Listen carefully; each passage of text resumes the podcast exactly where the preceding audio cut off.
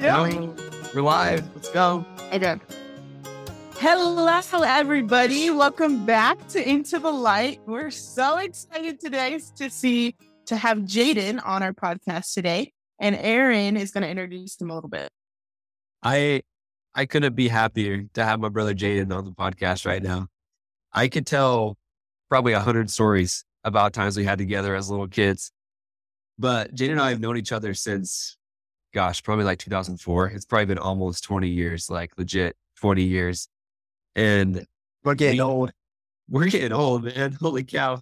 Jaden and I were super tight growing up, elementary school, junior high. Our families would get together every week, what we called party nights.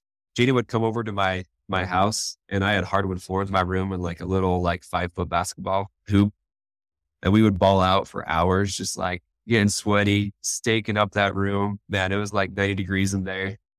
But man, some some good times, some good times with Jaden. Jaden, welcome to the podcast, man. Thank you guys for having me. It's really a pleasure and an honor to be here.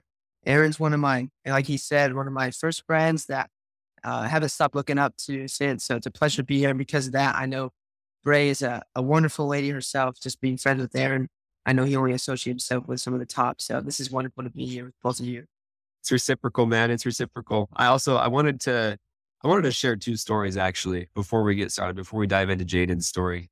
The first one is kind of funnier, and second one's a little bit more serious. So Phineas and Ferb has been one of my favorite shows my whole life. one time I was over at Jaden's house, and I hadn't watched Phineas and Ferb ever, but we were sitting around like we all have we both have a lot of brothers. We're sitting around with all our brothers, a couple other friends, and we turn on season one, episode whatever, It's the Lake Nose Monster. And I just, it's been my favorite episode ever since. I remember we were all just like crying around this stupid Phineas and Ferb episode. Some good memories. But I wanted to, I wanted to share as well. So both of our, both mine and Jaden's little sisters, they have this really, really rare brain disorder called polymicrogyria. And my sister was diagnosed, I mean, pretty much right when she was born. And we, I grew up in Ogden. We moved to West Point where Jaden and I grew up around 2004 ish.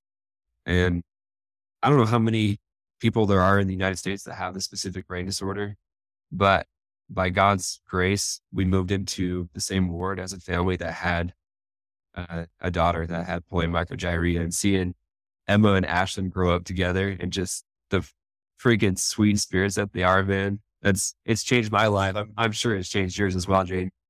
Yeah, totally. I'm glad you bring them up, Aaron. You know, I, I often think about my my little sister, and you, again, you could say the same, I'm sure, with Emma. And I wouldn't be half the man I am today if it wasn't for her example. It's amazing how God can take an imperfection like polymicrogyria and turn it into a perfect a perfect plan, such as you know the lifestyle that mine's turned out to be, all because of her in my life. So yeah, that's so tender and neat that you brought that up, and it's precious. Man, I'm already crying, like legit, just even thinking about that. yeah. I agree. Well, let's let's jump into it, Brady. You want to you want to start us out with a little intro question? Yeah, I obviously coming from West Point and living there. You come from, or you grew up a lot around a lot of members, and so I was just kind of wondering within your family, what is kind of like the dynamic within your family with the church, with the gospel, and kind of how did you grow up with relation to that? Were you were you inactive? Were you strong in the gospel, and kind of what was your relationship with God? It's kind yeah. of a question, but sure thing. I'm sure most people maybe listening to this podcast today are, are members, but if you're not a member, um, the best way to explain my family upbringing is in First Nephi chapter one verse one, and that's in the Book of Mormon. And Nephi is, is the man speaking in this verse. He says, I, Nephi, have been good of goodly parents. And I, that's how I'd explain my upbringing, Great. I was born of some of, you know, the best parents I, I can think of. I'm so blessed to have Glenn and Lori, a little shout out there as my, as my parents. They raised us in the gospel very strong and they taught us right. And they taught us how to be respectful uh, individuals and to love Christ and, and put him to serve our lives. But that wasn't the case for you know, my extended family. I was actually pretty split growing up, spending time with my dad's side and my mom's side. they did a really good job at allowing us to spend time with both sides of the family. And my mom's side fell apart in the gospel when she was in college. Grandparents went through a divorce that kind of just destroyed the, the family basis in their family. And she's the only current member, active member in the church or her entire side of the family. And so obviously by my parties, interactions with that side were a little bit different than on my father's side, who everybody's still attending, very active, grew up in a very Christ-like center uh, environment when we were spending time with them. So that's a little bit of the dynamic of the family bringing. The family was pivotal for us, extended family. We, I mean, every holiday we were with one of the families, family birthday parties, you, you name it, we were with family. That was part of us growing up. And so we had a lot of influences on both sides. That's awesome. And how were how were you in relation to the gospel? Your your family, one side was pretty active, the other wasn't. But like how how was your testimony and how did you kind of take all of the gospel teachings in your life? Yeah. To be honest, from quite a young age, I can't point it down, but I'd say as early as maybe even nine or 10 years old, I quickly found this weird comfort or confidence in participating in things that oppose what I was taught at church, the, the commandments or gospel principles that I was taught. Anything that went against that, I found confidence and a weird comfort in those kinds of things. And so from, you know, young age up until nine, I would say I was active and I listened and did what mom and dad said or what primary taught me. But once I learned to like think for myself or do for myself, I quickly be, began to rebel and I just started doing things that I thought would be funny or would gain respect of of the people that weren't a part of the church. And that became yes. a way I lived and directed my life. I, those were the people I tried to get attention from rather than those of the members. And so I kind of, I think I got that example from seeing my mom's side grow up and they didn't have to go to church on Sunday. They drank coffee. They got to go boating on Sunday, things like that. You know, they, they were living that, the lifestyle I thought at the time. And I wanted that. And so I think that's kind of what set my my confidence or that comfort level in doing those kind of things because I, I witnessed people do it and lived seemingly happy lives without the gospel. So I thought that would be insane. Mm. So I'm kind of I'm kind of assuming something right here. So tell me if I'm wrong. But how was it living that double life between, you know, being in a super active family? I'm assuming you still went to church with your family on right, Sundays. Right. Yeah, like elementary, junior high, high school. But then at the same time, not really having a testimony, not really knowing why you're doing it. Yeah. Yeah, totally. That's at, at the time, it almost lived, felt like I was living a secret, right? When I was uh, living more so on the, the gospel side, because to, I would argue that it was only my family and my, my ward family that knew that I was this good kid or went to church on Sundays. But the people I was interested in, I wanted them to know that that was kind of my back. You know, I didn't want them to know that that's the person I was. So I almost kept my spiritual life a secret rather than my, I don't know what you would call it, my my wild lifestyle a secret. That that's what I wanted people to see me as. You know, a funny example, I guess, at first cousin mine when he asked that question, Aaron, was it comes to ninth grade. I was living pretty wild lifestyle, and I was uh, in a line to run a race. My family, we love to run. kind of bringing it back to my little sister. She loves to run, so by default, we love to run. If it wasn't for her, I probably wouldn't. And we were waiting in line to hop on one of these buses to get up to the starting line. And I tied my shirt as if I was wearing like a, a bra or a girl. I had pulled it up and I pulled my pants up real high. And I was out there just like, making a fool of myself. And I was just eating up the attention I was getting from everybody in the line. And my mom was so embarrassed because she knew I, I knew better, right? But I loved it, right? Again, I loved that attention. On the other side, I remember being asked to serve as is probably teachers quorum president in my ward. Again, for those that maybe aren't part of the Church of Jesus Christ of Saints, that is just a youth group. And I was asked to be the, the youth president of my, the group my age. And I remember sitting in front of Bishop and I couldn't ever meet with the Bishop without crying because to his face, I told him, yeah, I would, I would do it, but I knew that I did not want to do it, nor should I. And so I just remember that that was, that was the dynamic right there. I cried when I was doing what I was supposed to, but I would live it up when I was doing what I wasn't supposed to. Man, you're a you're a wild man tying your shirt into a bra, bro. What yeah, a rebel. right, right. What a rebel, man. no, but I think I think this is what attracts me so much to your story and something that I relate to so well is because me with my background in pornography addiction, like you're living a double life, right? Yeah. You've been you're keeping one part of your life a secret to a certain group of people, you keep another part of your life a secret to the other group of people.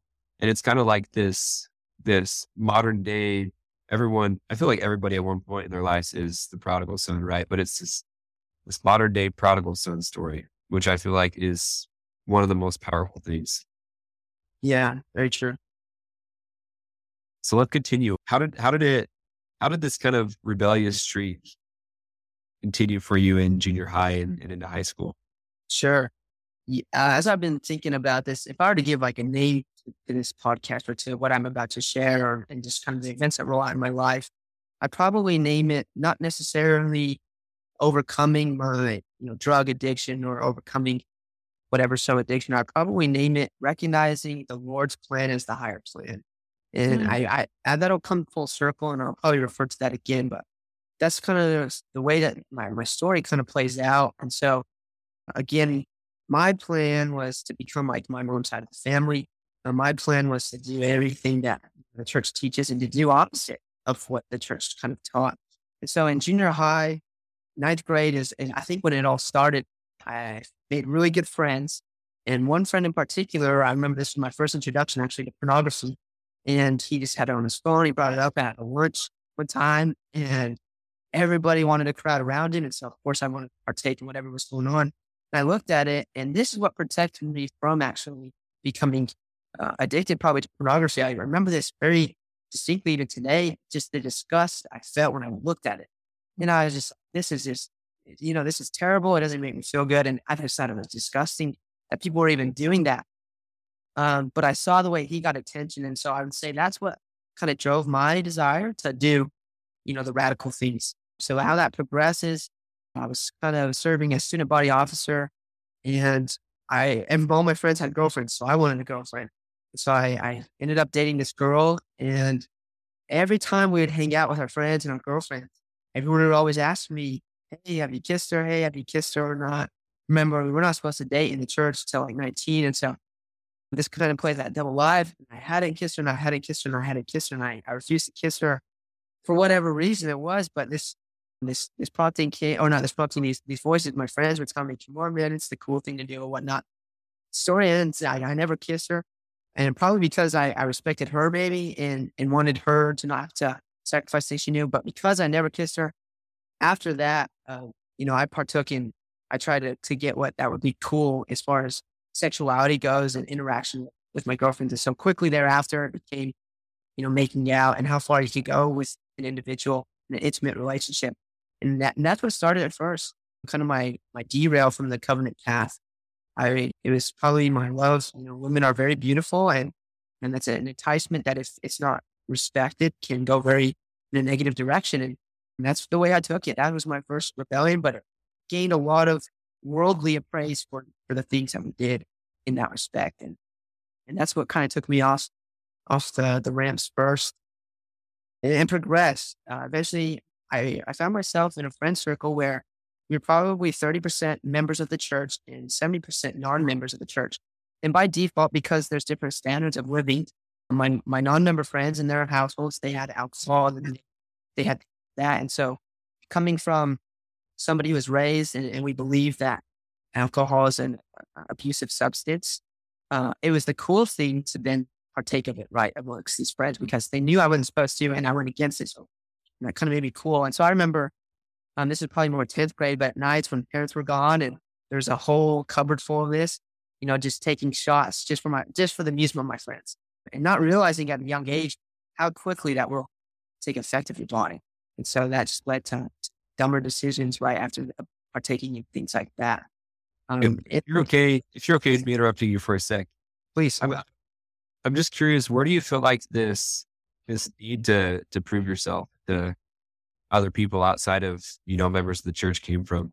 Yeah. And I was going to ask too, because I feel like I didn't grow up in Utah, so I don't, I didn't really experience this because I was kind of the minority in the church in, in my belief system with uh-huh. my peers. And I feel like since moving to Utah, I've seen this a lot where it's kind of like the cool, fun thing when you're like still a member, but you're like kind of doing like edgy things, you know, like you're in the edgy one. You're the one that like we could talk bad about the church with stuff like that. Like, do you think the presence of lots of members around you kind of aid in that kind of mindset, I guess.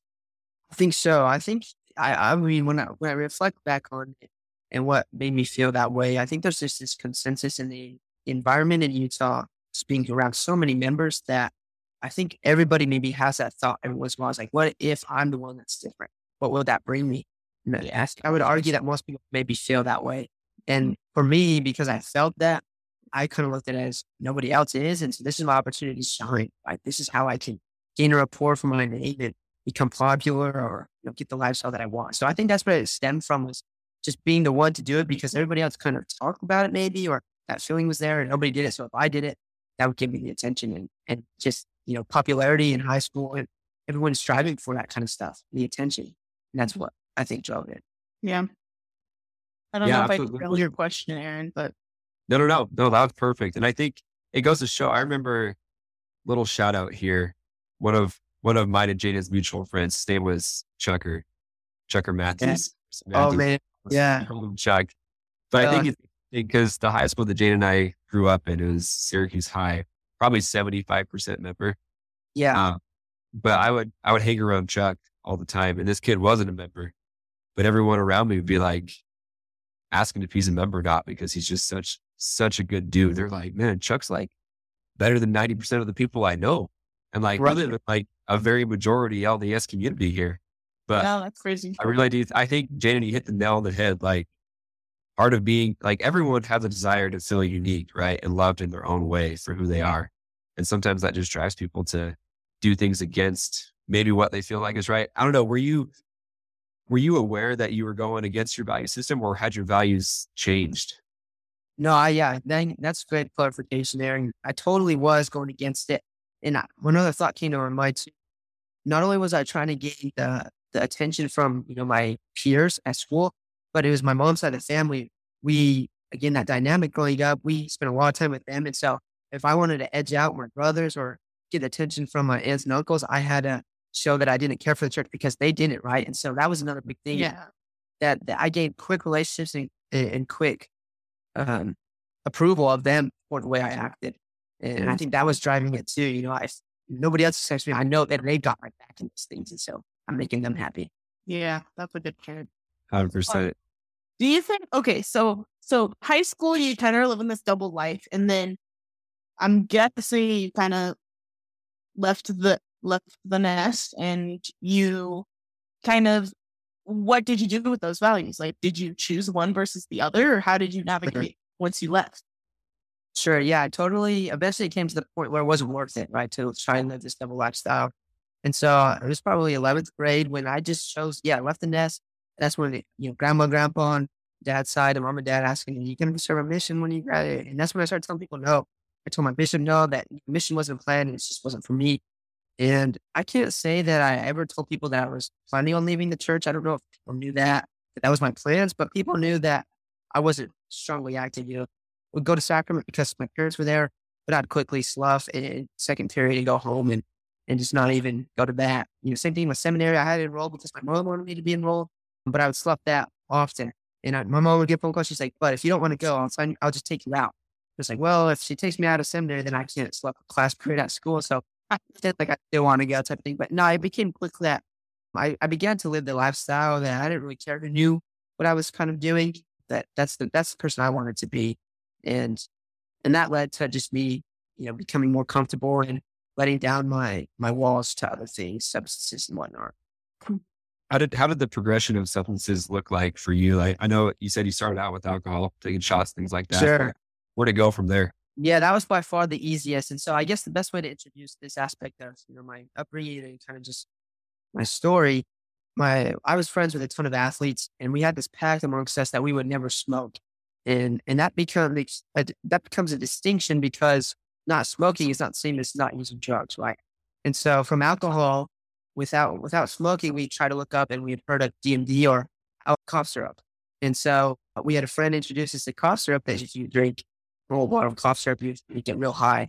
And so that's what we resorted Just to. Trash your liver, but yeah, you get. Oh yeah, completely. So how to make garbage, and and we resorted to that, and so became a you know every school dance, every weekend party, kind of hangout where a lot of people were gathering. things like that. You know, we would we go to Walmart, and, and the worst part about it is one day I have to go back and I should do this tomorrow. Go back to Walmart and pay back for all the cough syrup. We would just steal and drink right there in the store. We wouldn't even buy it, and I, you know, I'm ashamed kind of to say that now. We go in the Yeah. store and we would just chug it right there in the store and just throw it in the store trash, and then just walk right out. And so we would just, that's how we would we'd use it. And that just shows we hear stories of people that are addicted to these things. They'll do whatever they can to get it right. And that was our way. We didn't have money, nor could we just go buy cough syrup when we were that young, right?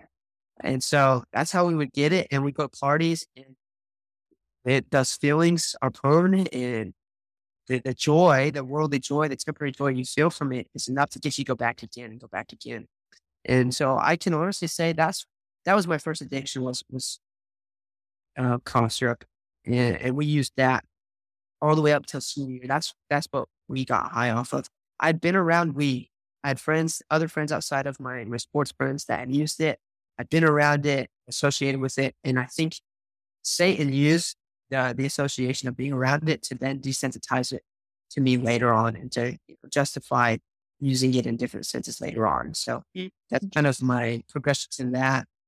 I don't know if you're ready. I can just kind of roll right into the, the kind of progression of my full story Yeah, keep from going. here.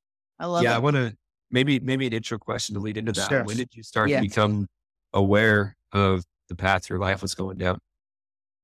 I guess a, a clarifying clarifying question to that. I, I can I can honestly say it was about tenth, eleventh grade.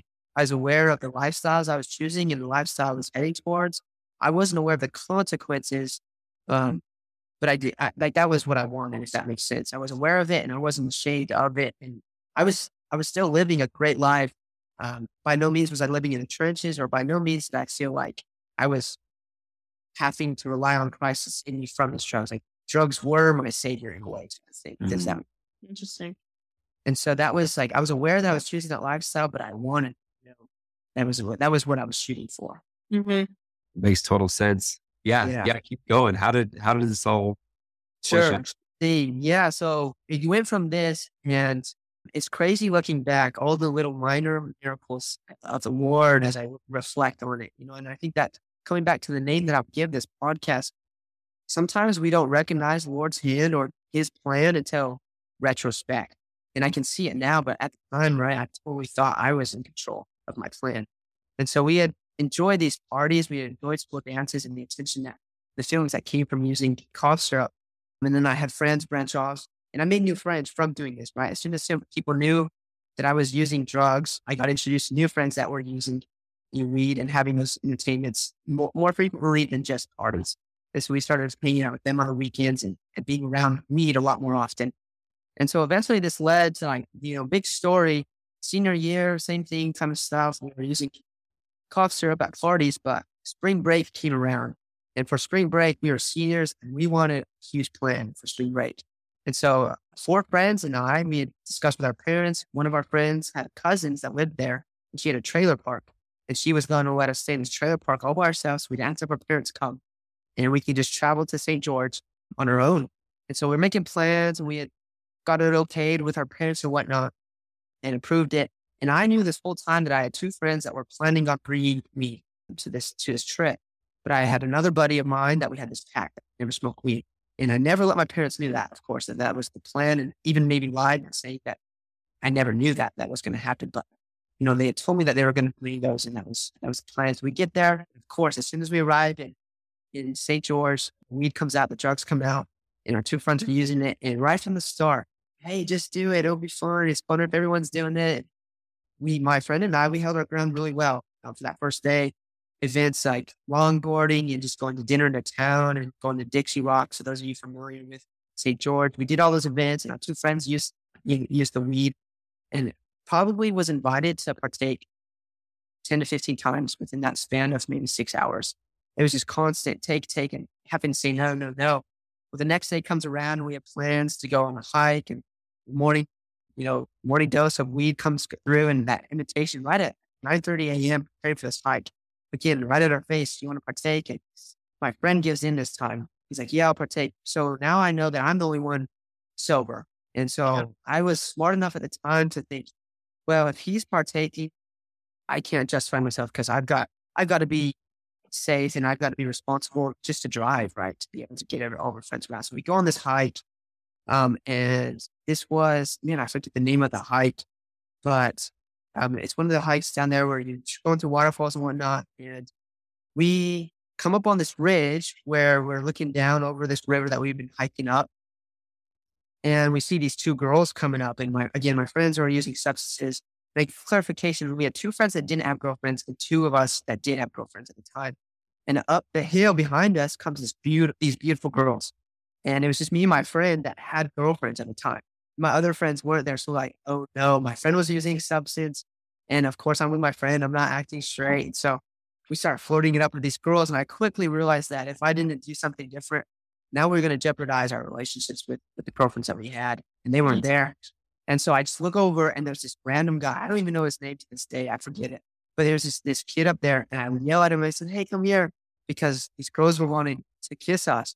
I was like, Hey, will you kiss this guy or kiss this girl? And he was like, Sure. So they ended up kissing. And of course, high schoolers were like, oh, and we're cheering for this guy that he got a kiss. And so no uh, cheating or miss, anyway, miss wrong actions were particular on our parts uh, in respect to our girlfriends. But this was pivotal because had he not been there, one of us maybe would have sacrificed that, or we would have backed out of the situation. We got ourselves out of it. One of those two situations. Well, these girls become pivotal, pivotal in my story because we get their Snapchats. They're staying at this mansion. One of their friends has this mansion in town, and they are having a pizza party that night. And so, of course, we're like, we hear mansion, we hear pizza party, we want in. So we get there, we exchange Snapchats, and and we're preparing for that. That's our plans anyways, we hike down with them and we meet with these other their other girls at the party. And I mean this with with all respect, but just with the true fact that you know guys are attracted to certain girls, right? And other two girls were not as attracted to us as these two girls, which is a miracle in itself that it was those two that got separated because we probably wouldn't have approached the other two that we ended up meeting. And I, again, I say it with all respect because I, they're beautiful and wonderful women. And some of my best friends today are those other two girls, not the two we first met. But we we combine and we find our other two friends and we're all sharing this hype. You know, we'll have this party tonight, pizza party at a mansion, and no parents. This is wonderful, right? And so we get back down and we get back to the apartment. Well, in that apartment, uh, one of my friends, the friend's cousin that owns it, or I guess not apartment, but the trailer home, she had cannabis oil and she was a user herself of, of weed. And she was going to make us some, she taught us how to make weed brownies. And of course, the invitations came rolling again. And now this time they're stronger than ever because it wasn't smoking it. That pack that we had, it's eating yeah. it. And so quickly I was able to justify my actions in partaking of the weed this time. And uh, that night, what's crazy is every detail that I have left of my story was these things relate to me because of kind of the result of these actions here. But that not that next thing they knew, they invited me and I'd said no, and they invited me again. And as we were getting ready to leave for the evening party at, at the mansion, they looked over and I was just chowing away on those brownies. I was just like, all right, let's go. I'm preparing it. I have no idea how much I ate. I don't even remember, or neither do they. Put them in the bag and we put them in our backpack and we're gone. And knowing that we were all using at this time, we, we arranged for the girls to pick us up so that we didn't have to, to be driving, knowing what we're doing. Um, and we go to Iceberg. And this is when it starts kicking in. Again, I'd used cough syrup but this was unreal. Like the feelings of high that were coming this time, I had never experienced before. And I could you feel it. And I looked at my, a lot. Yeah, I must have ingested a ton, right? Yeah, the levels were insanely high. And I just could feel it coming. And I was just like, I wanted the attention from my friends because I was my first time they had used it. I had it. I wanted to know what I was feeling right. And so then I started, they were like going crazy with me because they were so excited for what I was about to experience. The girls could tell something was going on, but we never let them know. Well, then we moved, from, we transitioned from there to Dixie Rock, and there's a party going on. And up on Dixie Rock, I'm sitting up there, and my friend relays the, the information to me, but I start panicking. I think my conscience comes to know that I'm in a situation where I'm under the influence, a bunch of dumb teenagers late at night on Dixie Rock, and the chances of cops being called possibly are, are maybe pretty high. Well, I end up freaking out, panicking, and I go to my friend and I say, Hey, we've got to get off this mountain. I end up giving him a reference to one of the Mormon messages. I think it leave the party when these two gentlemen go to Japan um, on scholarship and they're on this like welcome meeting yeah. and everybody's passing around eat or you know yeah, cigarette, whatever. And they get uh, kicked out of school by guilty by association just because they had touched that. And that came to my mind as I was there. Crazy how the spirit works. As I was on that mountain, so related to that, I came I said, we've got to go, or else if the cops come, we're screwed. We've got this weed in our in our system. And I, I don't remember that, but he showed that to me. And so I was aware of what was going on. So we get off the mountain we're starting to head to the mansion finally. And I'm sitting in the car in the back seat and I'm sitting next to some friends. And they told me I started just panicking like crazy. I said, get it out of my head, get it out of my head. It's taking over. Please call my mom. I started ranting off her phone number, call her, tell her I've done. Tell her I'm so, so sorry. It's not what I want to do. I've gone too far this time. You know, get me out of this, take me home. And I started freaking out. My parents or my friends were like telling me that they was like, knock it off, quit doing this. Like, just freaking everybody out what's going on. They were worried for me. And especially the girls, they had no idea what was going on because they didn't know what we were using right. And so this whole drive back to the mansion, this is going on. And I snap out of it. Host, okay, it's okay. I was reading off text, is what I tell them. I was just reading a text. It wasn't me. And so we get out of the car and everybody goes into this mansion. And I tell them, no, I'm okay. Just let me get a breather. Well, as they go inside, and I don't know the time frame from when this all happened, but like when they had gone inside and left me out there, I had passed out on the front porch of this, this mansion, just straight out cold. And I don't know how long I'd been there, but the, how the story and how I've known now today, the owner of this house is a member. She's a widow and her husband did really, really well. Beautiful, really, really nice house, huge mansion.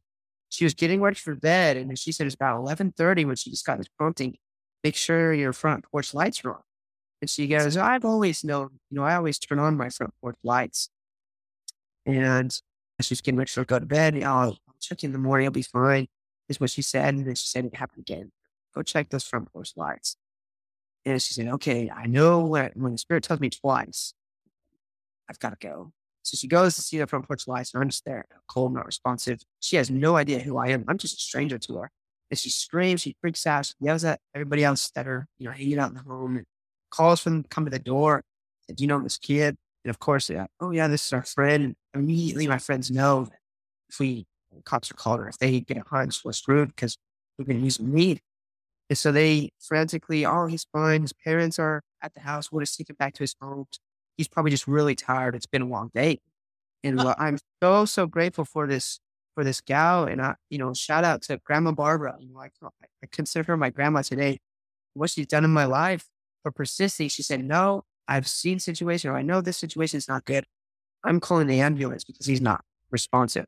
And we're getting into a hospital immediately. And so she immediately calls for an ambulance. They help me into the ambulance and they get me to the center. Again, completely unconscious. I have no memory, even no memory of that that party of iceberg. All these things just relate to me because the doctors, when I got there, they checked me in. I ended up having a catheter placed because I just was so unresponsive. and They didn't know what the, the outcome was going to be. And as time went on, they had, you know, determined I was like in a coma like state for close to like seven hours. And it was coming and it was reaching a point I was going to have to be taken to ICU. And the doctors had determined that that's where I needed to go. And the ambulance was on its way to transfer me just from like the emergency care to the ICU hospital. My parents had been called at this time. Um, my girlfriend at the time had been called, and her mom drove down. My friend's parents had driven down. My mom and dad were making their trip down. So this was a huge ordeal for everybody. And I wish I could tell the story on their side, but I, I don't know too many details of what their experience was like to this this uh, happening but I, I they, they they said as soon as like the ambulance pulled up and they're getting ready to go, they give them last goodbyes because nobody can be nice. I see with me. So my parents are there and they invite my friends in there to come say last goodbyes. And they said, as my friends were saying goodbyes, they just sobbing. They said a tear came down my eye. And they said that was just enough sign of consciousness for the doctors to refrain me from, going down to the ICU. So a tear streamed down my eye and I, oh, there's a tear. It's good. And I stayed there for probably another four hours before I finally came out of this, this coma like state. I mean, my parents had videos that I still refuse to watch this day. But um, when I first came out of it, my mom's words were she thought she was going to have another disabled child as I came out of it, just the conditions I was in. I was mumbled speech. I had no awareness of where I was or what happened to me. She relates to me that I thought I'd been in a car accident with my family. Kind of no recollection at all of what happened with, with St. George. And this is the state that I'm waking up in. Uh, my first memories come and I wake up in the, in a different state. I wake up in another room than what this room was, and I wake up to uh, my friends all around me, their parents, my parents, my girlfriend, and her mom, and I was just devastated. Right? They told me what happened, that I used these substances, and and what had all gone down, and I was you know in a mess. I was a complete mess. And they told me that I'd been coma like state unresponsive this whole time, and that you know things may not look too good. They had given me three to seven days still in the hospital before they even released me because they didn't expect me to be able to talk or walk or things like that. They just didn't know because of the levels, which, and they didn't know if things were laced either, right? They had no idea because they didn't know where we had got it from. That's all. That's what I was going to ask because there had to have been some like fentanyl or something like for you to pass yeah. out, right? And so because of the, they just did simple blood testing and because they only, you know, had the levels of the THC in my body and those levels were extremely high, my parents opted not to do further testing because if we did further testing, then the person that provided it would then be in jeopardy. And because we were under the, we were underage and she would get a bunch of charges. And my parents agreed this, or, you know, on their, their kindness of their hearts. Also, the way that they saw all of us respond to the situation, they believed that this was enough, that we didn't need any more precautions for what we had done for our ashes, that this, what this had brought to us. So we have no idea today which is crazy. But yeah, my first recollection was then just devastated. I just don't even know what to think about life anymore, right? This life that I thought I was on top of and I had control over my plans, my future. And finally almost breaching away from this double life, right? I was leaving the gospel and, and I was going to be okay. Finally just sat in my front lap. And this realization of, what I wanted out of life for the first time really sunk in. And this I had to decide, coming back to the name of kind of what I would do this for this podcast is you know, whose plan is greater, my plan or, or God's plan? But I've been taught growing up. And which one was I going to choose at this point? And, you know, I didn't have to make that answer then. But then the, the owner of that trailer park and her mom ended up coming and visiting, which was sweet of them, to check in on me and so brave and courageous to confront my parents who, you know, they had theoretically done this to their child. And, and I, I am grateful for them to this day. And grateful how this story kind of ends is the first person I want to meet is that grandma who, saved my life. So I called that ambulance and allowed me to receive this help. So we go to this mansion, again, beautiful home, just uh, withdrawn by this this building, and we walk in. She sits me down and she shares with me her patriarchal blessing. Um, she was gifted one in her patriarchal blessing presence of guardian angels, and she looked at me in the eye and she said, "Those guardian angels are who saved your life." And she said, "I'm somebody special. I know that, so that means because my angel saved your life. You've got to be somebody special. And it wasn't for the special person that I was becoming by my choice. I knew at that moment, and the Lord told me that the only way that I was going to be special and fulfill that that calling was to follow what that patriarchal blessing had felt, what I'd felt from her patriarchal blessing, and I be true from what I taught, been taught. So it was at that moment to this day that I decided to choose the lifelong discipleship that I, I you know, I, I didn't have a great knowledge I didn't care. I didn't listen in classes. Seminary was a joke for me growing up. I mean, so I didn't have a testimony to build off of. My testimony was the, that that feeling that I had meeting Grandma Barbara Jones. I mean, then again, I got to hear more parts of the story. The girls came and gave me big hugs, and they had no idea, but they just didn't judge me. They they loved me for who I was. They glad I was okay, and the overwhelming love of my Savior. I, you know, I felt it for who I was and who I could become, and because of that, uh, you know, that changed my decisions. I didn't know what was going to happen. I didn't know what to do, but I knew I was going to do whatever the Lord. And I knew that started with a mission. Like graduation was the next month, and I had to shape up my life. So the first time ever, I just felt the pride and joy that came from being a member of the Church of Jesus Christ of Latter Saints, and the blessings that comes when you humbly disobey His will and follow His precepts. And that came from you know Grandma Barbara Jones' example, from her sharing a bit of her her testimony. And so, you know, I think the second part of the story everything that I've come to be is much greater. And I'm so grateful for that. But if it wasn't for that experience, you know, I'd be either a very complacent member of the church, maybe not even alive. Who knows what would have happened had I not chose that. But um, for me, it was pivotal to, to have a big experience like that. I never looked back at that. I didn't have to because of the way I felt being in the presence of Grandma Jones and what the wards love truly felt like. Hey, Grandma, Grandma Jones, I feel like in the last three or four episodes that we've done, one of the major things that I picked up on is that the people around us, these guardian angels, play such a bigger role than Okay. we give credit for. Like God is looking out for us through these Oh. other that are that are living their lives in a way that they can stay close to the spirit and receive those promptings that are needed, right? That is that's just incredible. Yeah, my, my I owe my life to her truly my testimony. And it reminds me, Aaron, of a post I just saw you post today. And I think you guys posted that on your Facebook about this this quote you saw that we don't have time to live small lives. We have no influence if we choose to live a small life or to be suppressed by what people might think of us. We can we they, God can't afford for us to do that. She's a prime example of somebody that's stood up and let her light shine on top of a mountaintop. And yeah, yeah, totally. I Played big roles in our lives. I'm getting chills, man. That's Yeah. that's incredible. Oh, that was. I've never cried on an episode before. Yeah, me either. And this is it's been such a pleasure. Again, I I, I often reflect to that experience, but I hadn't thought about all these little details um, for such a long time. But it's truly uh, it's and uh, you know a, a privilege to stand as a witness because of what he did for me in that moment. Um, and this is my first experience sharing it as a witness. And so thank you to you guys for allowing me to use this example as a witness of Christ. And Can hopefully- we is it okay? Can we dive in a little bit into your. This because I feel Yeah. like your That's I- testimony, a big a big reason that your testimony is so powerful is because, and I felt this in my own life, is because the debt that you feel towards the Savior and towards people that helped you get back on the covenant path, right? so true. What what was what was the repentance process like for you? Yeah, yeah.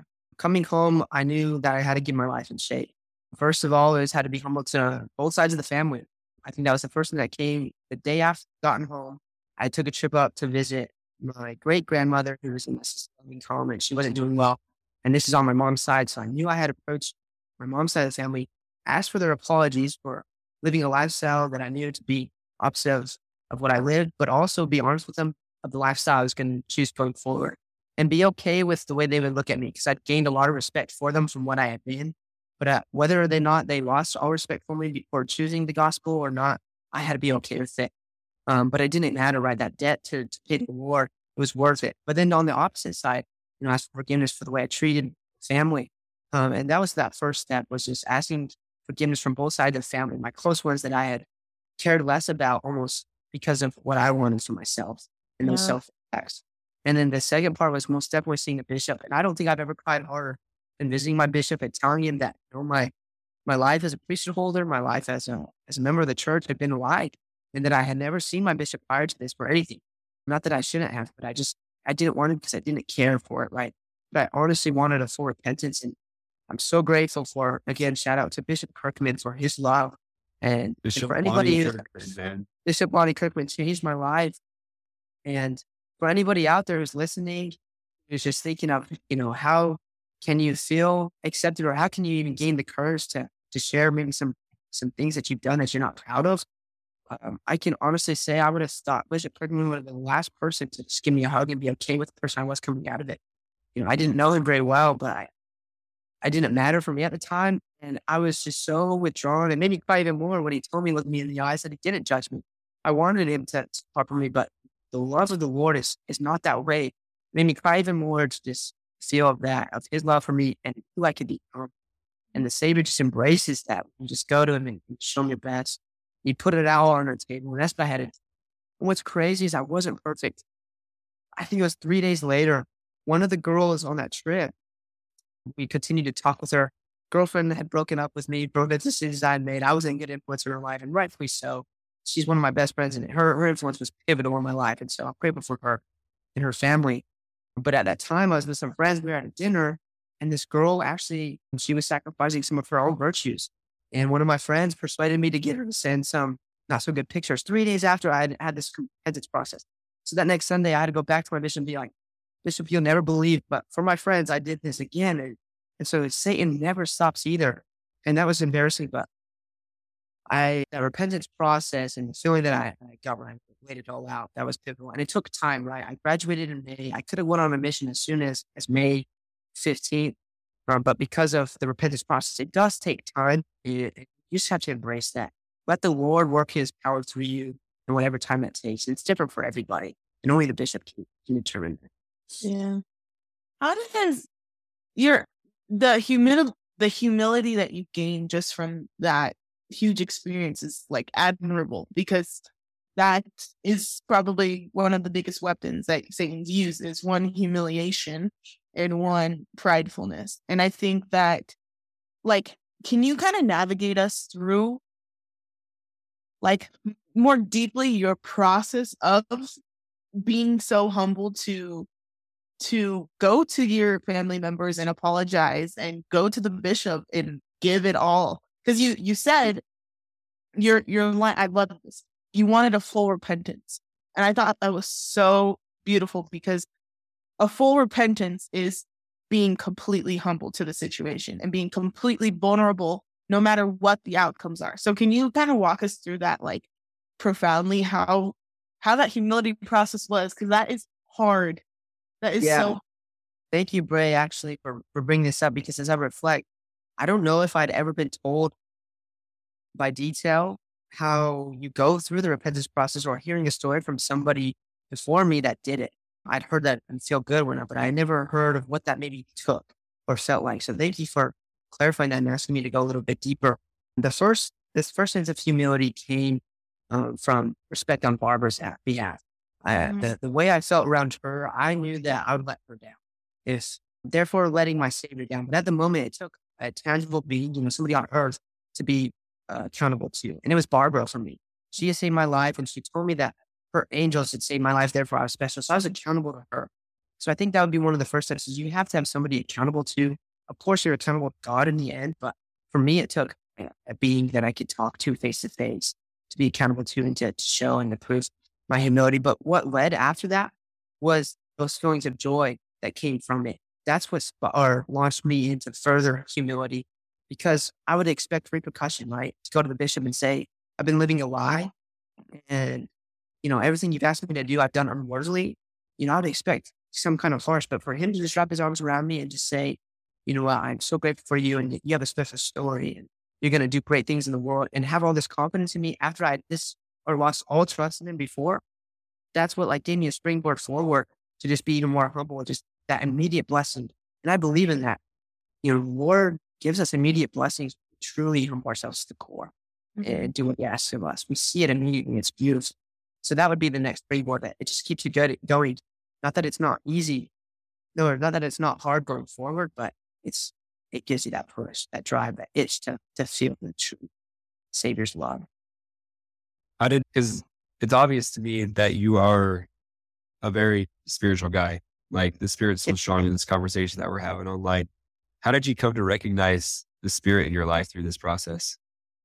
You know, it took a it took a real long time. Mission was something that, and a patriarchal blessing. That was the next step. All those things, I just knew they were next because of what we're taught, and, and those are great things to know what's next. But I didn't really feel it, and it took a long time to to recognize the spirit. Anytime I felt it, I knew I was feeling feeling the spirit because I would cry. Uh, anytime I felt it, I just bawl, and it took a long time to overcome. And I know that's a bad thing for anybody that's like me. I still bawl to this day when I feel the spirit. Um, but I, I learned to to also adapt to that because I recognize it's coming from the spirit. But my first time was was sitting in a in a lesson on my mission. I guess let me back up. In MTC in the mission, I was invited by my MTC teacher to do what was called a faithful flip. And this is just to grab the scriptures, to be Bible, the Book of Mormon, pray with a very specific question, and just open up the book. I never heard of this. Funnest way to study scripture. And I did it. And I, what the scripture had told me, I can't remember the exact reference, but it said, Fear not, for you have repented of your sins. You are worthy, and go forth and, and gather my other sheep that are not of this fold. And for me, that was the answer that I needed. I, you know, I had been repented of. Uh, I was ready to serve my Heavenly Father, and He was going to bless me on my mission. And so that was the first time I felt it. I was like, okay, that's what feel, the Spirit feels like. And He spoke to me through Scripture. Second experience was sitting in a lesson and hearing somebody say yes to baptism and knowing what that was going to bring for them and the way that that made me feel, you know, and, and the joy, you know, turning away everybody in their lives, kind of doing their own repentance process through water's baptism and seeing somebody else experience that same joy that I knew was a witness, a second witness to me that my experience is real, that God's repentance process is real. I love that. I love that so much. How did let's let's continue this a little bit. How did how did your mission affect your testimony and, and the way you decided to live your life up to this point? Oh boy, I cannot imagine my life without it. I was just recently, I'm, I, I've been accepted into dental school, but in the process of that, I was interviewing. And I was asked this question: if there was anything you could do in the previous three years differently, what would you do? And it, she stumped me. I looked at her in the face and I said, you know what, Mrs. Avery, I don't know if I can honestly tell you anything I do different because after choosing to serve a mission, I vowed that I'd be a lifelong disciple and that I would submit my will to the Lord. And I believe that the Lord's will, no matter how it plays out, is, is the way my life's supposed to be. So I can't tell you in my last three years a time. So no, that's how what my mission did for me. Feeling the spirit, seeing what the gospel did in other people's lives. Serving in Samoa was an answer to prayers in itself. The, the Polynesian people are the humblest people and the happiest people in the world. They have nothing, literally nothing, and they love it. They're happy in poverty. And that just taught me that I didn't need much. I didn't need world praise to be happy and, and to just love the gospel. They're so Christ like. Everything they do is for Christ. And so it strengthened my testimony of, of a savior and a personal relationship with him. So my mission was everything. And then a huge, huge shout out to President Strochi. They were mom and dad, and they taught me lessons that I would probably never, my parents probably taught me all growing up, but I would never listen to them just because they're mom and dad, right? They taught me lessons that are forever ingrained in, I mean, they're examples to me of what it's like to be just stalwart disciples of Christ and, and mm that kind of influence you can have people. I, I look up to everything. Just, just a funny little anecdote. I remember I went to Jaden's homecoming talk with my whole family. We were all there. And we were like sitting back because I mean that chapel was filled, man. Everybody was to Jaden. But we we were sitting in the back and, and Jaden get up to speak after the sacrament. And uh, he starts talking and we're like all looking at each other like, what in the actual crap is he saying? Like we we cannot understand a single word he's saying. His his Samoan accent was so thick.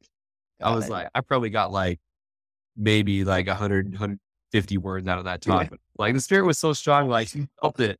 And I was like, I have no idea what he's saying, man. This guy, this guy got the language down. He served with his full heart out there. Oh, oh, man. Thanks, that. Aaron. I, yeah, I sometimes wish I could go back. I would, I since lost that accent for sure. But oh man, I would, I would give anything to go back on a mission. I loved it here. Loved yeah. being Lord's, yeah, Lord's servant. That is so awesome. I had, and, and maybe this has to continue on with what Aaron's question was about the repentance process, but yeah, uh, you talked a lot about, and I think this is pivotal, especially for the younger generation that our podcast kind of hits to. Um, sure. You talked a lot about justifying your actions, and yeah. and and you would, and Satan would use these tools because it's not I like. I always think that too. I it's not inherently you that's what I think. I think it's I think it's honestly Satan's tool to use to justify your action. And and you got really good at it. I mean, as teenagers do as when you want to sin and when you want to rebel, you figure anything you can out to justify your action. How how did you kind of reverse that? I don't know if that's exactly correct to say, but how would you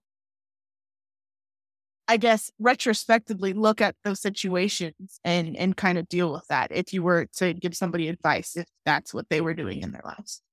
They were experiencing that same kind of need yeah. to justify sinful actions. Mm-hmm. Yeah, that's a, that's a great question. The first thing that comes to my mind is kind of applying it to, to the real world. Um, working on a business project right now, there are so many shortcuts that you can take, right? And there's so many reasons why you might want to shortcut something to save money, to save time, to gain a praise from somebody else. All these things, right, that the worldly aspects bringing to us.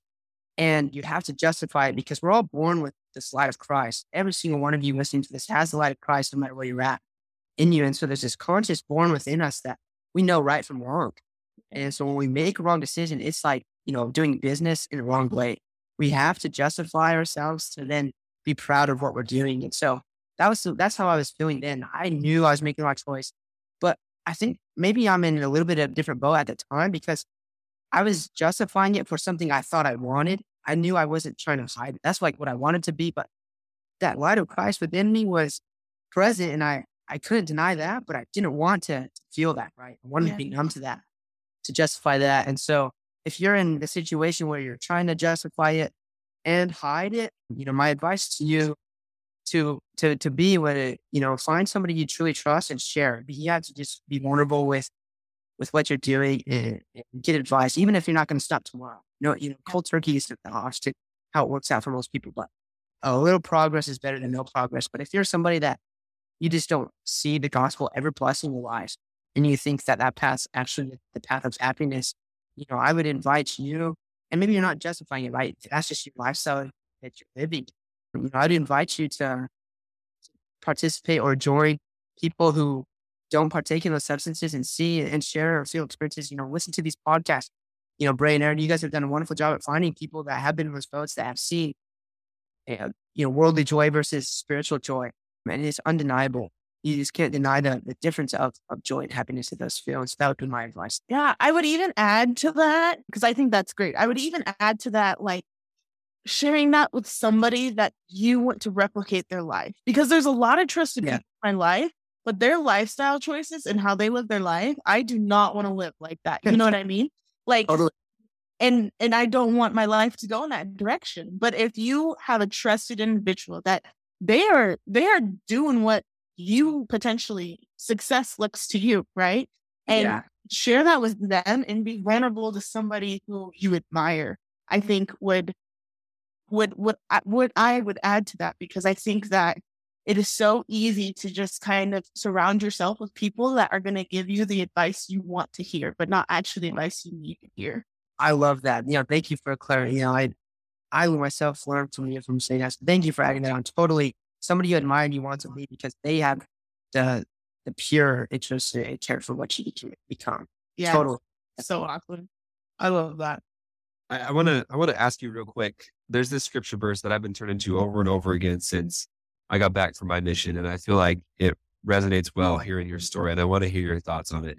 Uh, and this is the Sermon on the Mount. The three chapters of the Sermon on the Mount have always been my favorite in old scripture, whether it be in the New Testament or the Book of Mormon. But my favorite verses of the of the sermon of the mount sermon on the mount is Matthew six verse thirty three.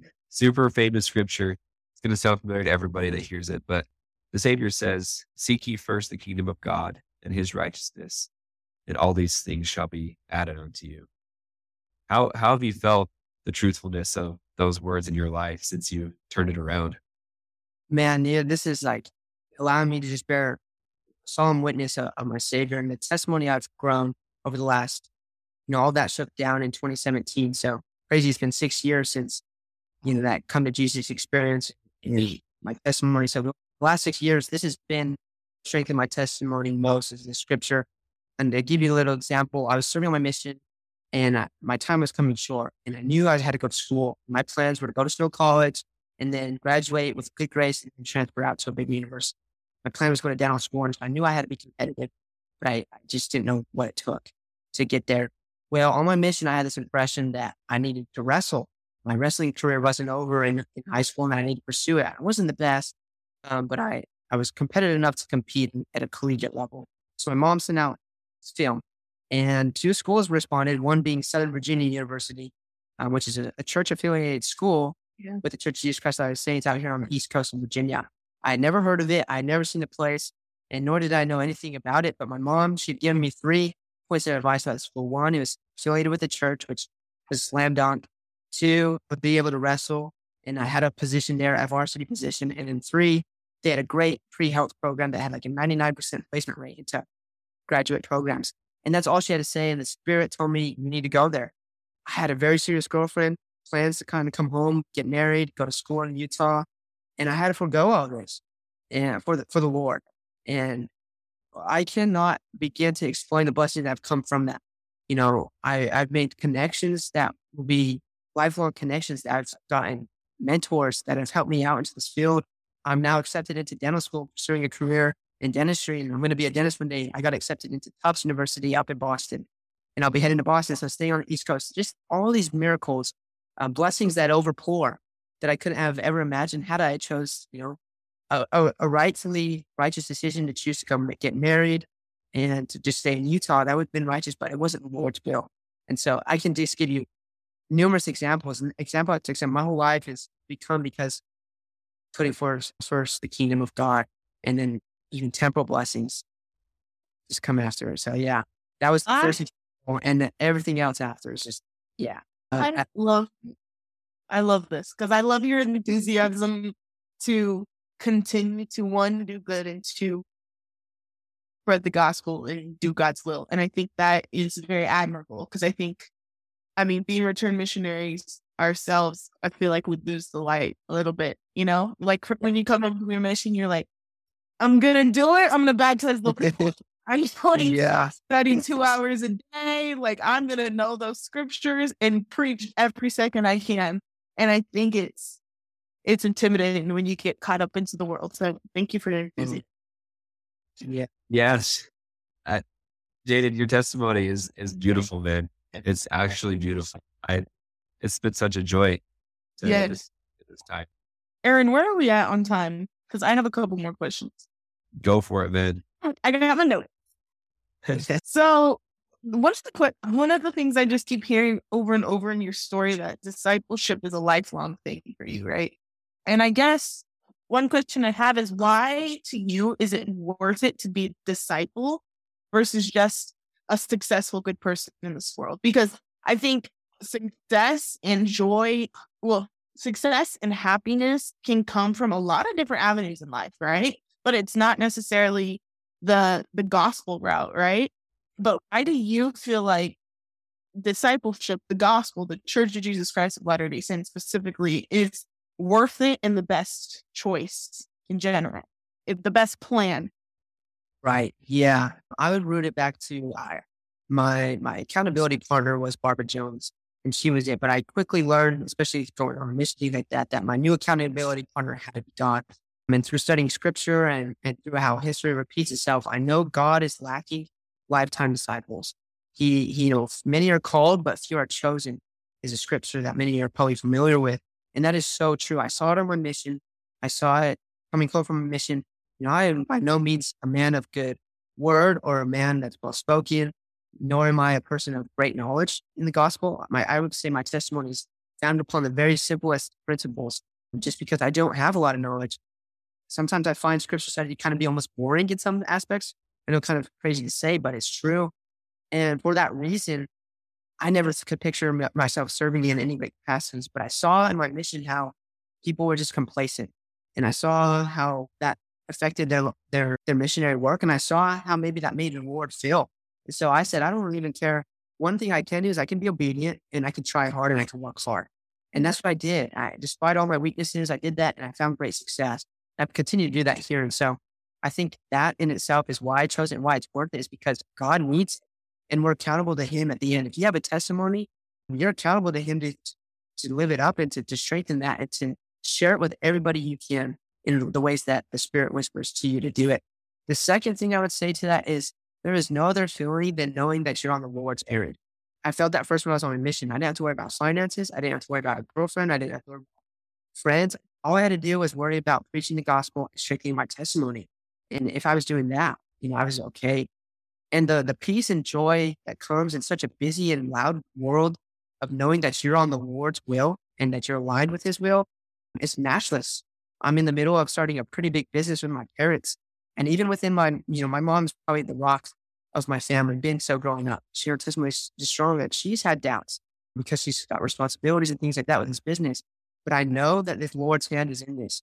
And for that reason, these fears and mountains of barriers or things like that just don't even faze me, it seems, because that's what the power of being on the Lord's errand feels like. And so once you recognize that, it's super hard to want to go off of it because the the way it feels and the peace it brings.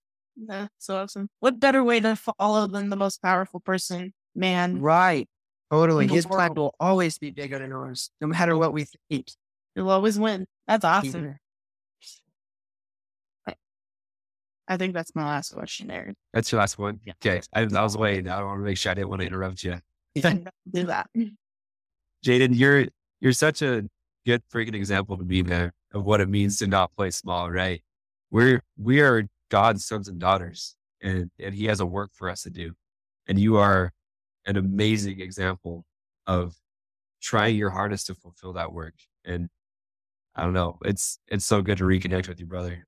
Yeah, likewise. Uh, thank you so much, Aaron. Uh, for those of you guys listening, from the time Aaron and I were young, you know, I, I cared more about what I looked like and in the clothes I wore. Aaron knew every player on Utah Jazz. Aaron was studying studious in school. Time of like eight years old, right? This guy was just had it all right. And so to be able to just reconnect with you, Aaron, and to see that you're still the same, that you're organized, that you've got your life checked, and that you yourself are just a disciple and a savior. It makes me feel really good to, to connect with you and know that I'm in, in good presence. And so thank you, man. Appreciate it. And Bray, it's been such a pleasure to get to know you. Yeah. Thank you guys so much for what you're doing here. All the listeners out there are so blessed for what you guys do. You know, you guys are touching millions of people out there in the world by, by what you guys do here. I'm glad they're, they're blessed. The listeners are blessed because of people like you, man. That's that's that's the truth. I think are you gonna are you gonna send the last question, Ray? I'll send it. Yeah.